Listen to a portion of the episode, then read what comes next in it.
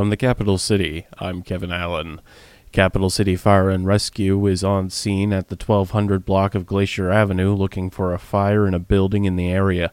According to CCFR's Facebook page, no one was in the building at the time of the fire. Following the historic storm impacting western Alaska from the remnants of Typhoon Merbok, Governor Mike Dunleavy said he will be submitting a request for a federal disaster declaration. A damage assessment is now taking place with the state, local governments, regional entities, and the Federal Emergency Management Agency.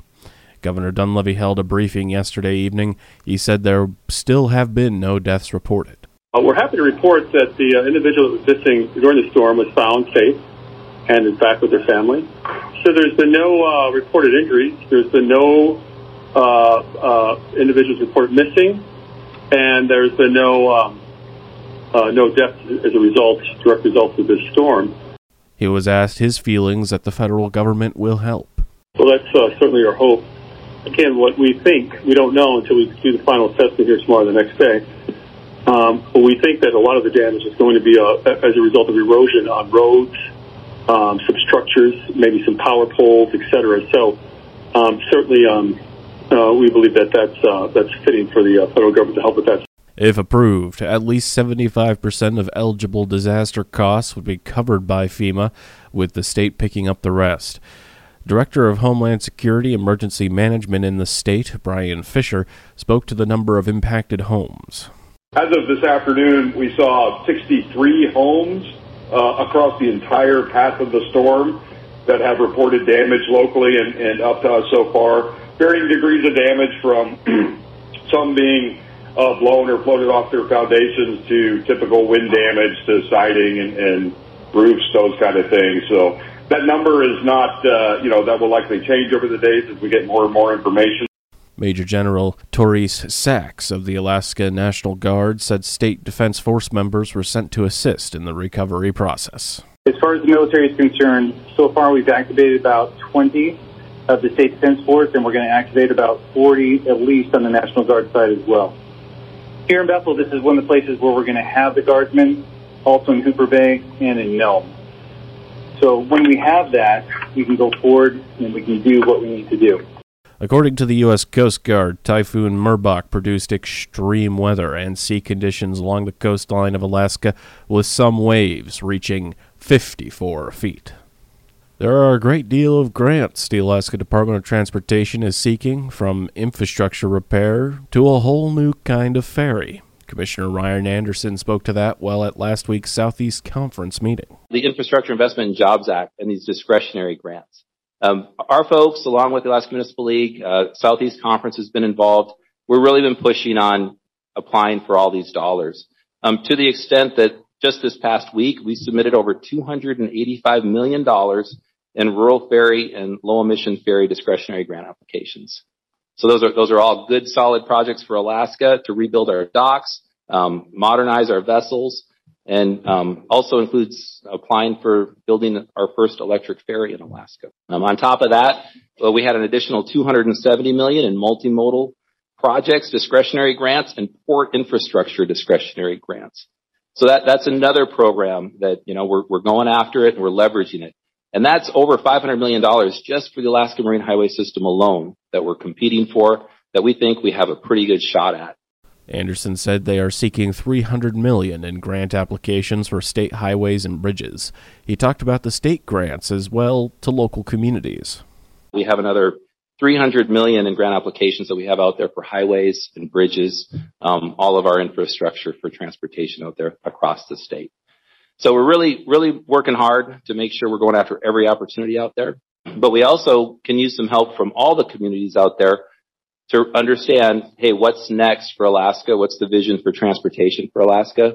We have two important programs right now uh, that we're actively soliciting projects for. Uh, one is called the Community Transportation Program. We're, we're going to let loose about $120 million for communities to, to rebuild your local roads and streets and bridges.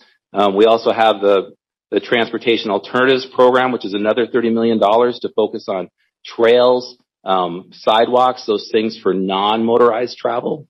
Excuse me. And, and we're also going to be coming out with a, a program that's just focused on bridges, rebuilding bridges that not DOT bridges, but local community bridges as well. DOT Commissioner Ryan Anderson.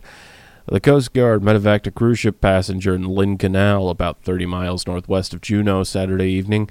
Watchstanders from the Coast Guard Sector Juneau Command Center received the initial request for the medevac on Friday at 8:50 p.m. from staff personnel aboard the cruise ship Zuiderdam, reporting that the passenger was experiencing medical complications. A Coast Guard Air Station Sitka Jayhawk helicopter crew arrived on scene at 11:13 in the evening, hoisting the 73-year-old man and transporting him to an awaiting Life Med Air crew in Juneau for further transport. The City and Borough of Juneau Community Development Department will host a public information meeting about the Juneau Affordable Housing Fund on this Friday at 3 p.m. via Zoom. The Juneau Affordable Housing Fund is a city fund created to promote the development of affordable housing in Juneau. On July 6th, the Assembly made $2 million from the fund available for use by for profit and nonprofit organizations, public and regional housing authorities, and tribal governments interested in the creation of affordable and middle income housing in the city. The meeting will provide an overview of the program and the application process. The application period opens September 14th and closes October 30th. With a ballot question being put to Juneau voters on whether to bond for a new city hall, what thought has there been in what to do with the old building? Assembly member and candidate Wade Bryson was on Action Line to talk about his thoughts of what to do with the property. Uh, the most likely outcome would be sale of that piece of property. It's a waterfront, commercially zoned. Um, you know, the city to make it city hall has certain requirements, as Sean mentioned. Once you hit a price tag, you have mandatory requirements because uh, one of the options that we've looked at is stay in the current city hall, maybe add a third floor, and it it just wasn't practical. Mm. You get a private developer that has a different set of rules that they have to operate by. Um, you know, that, then we have a different story. He says housing is an option as well. Uh, we're also in a housing crisis. One of the things that people list all the time, and uh, one of the answers to a lot of Juneau's problems, is an increased housing market. So not only does this increase housing by the units that would be able to be freed up in the Marine View apartments, but then I was hoping that the assembly could figure out a way to incentivize somebody to build apartments on that location. Sean Boyle, architect with Northwind Architects, added this. That piece of property is really in a nice margin in the middle of our community. Mm. It's right on the edge of uh, it, the, the core of downtown that stays vital and active all winter, as well as being vital and active during our busy tourist season. We're seeing a pretty great rebound in that uh, sector as well. So I would think it would be pretty attractive to a developer to do something that incorporates both business occupancy and possibly housing as well. Both made the remarks on Action Line. Redevelopment of Telephone Hill could lead to significant housing. That was the word from City Manager Rorie Watt on Action Line. He spoke to what the funding sources might be. The Assembly approved $100,000 to uh, come up with a development plan, okay. figure out exactly how to use that property um, on the the municipal ballot in a you know that you have right now, and you know the vote will be tallied in October. On the one percent sales tax, we've included some funding. Uh, we're assuming that any redevelopment plan is going to have costs, so we have two million dollars in the one percent sales tax. And so for housing, I think it could turn into some very significant housing projects. Um, there are old structures on the hill uh, there are renters in those structures who've rented from the state for nearly 40 years. Some of them. Um, the state acquired the properties in the in the 80s. He says once the area is cleared, the city will have more high zoning density land. I think the most likely outcome is we'll probably have a demolition project and tear down those historic structures that you know probably have not realistically had enough maintenance um, and we'll probably uh, take the crown off the hill, and we're going to have several acres of uh, uh, high uh, zoning density land, uh, and we're going to try and get several hundred living units downtown. City Manager Rorie Watt. Members of Juneau Jazz and Classics joined Angel Montgomery on Capital Chat to talk about their fall festival.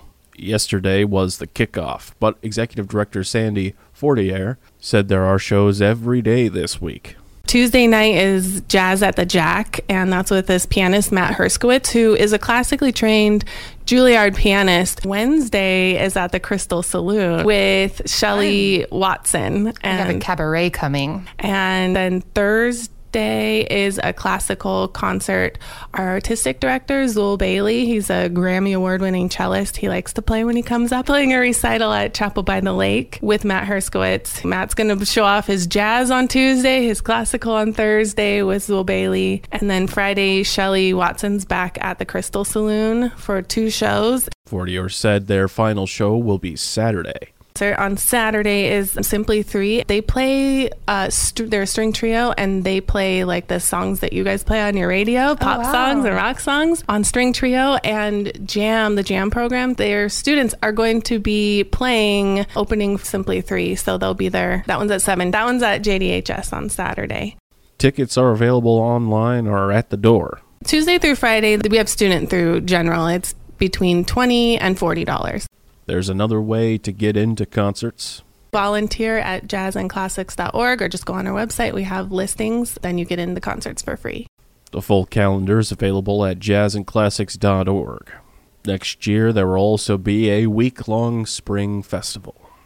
A new low for gas prices nationwide, not seen since late last February.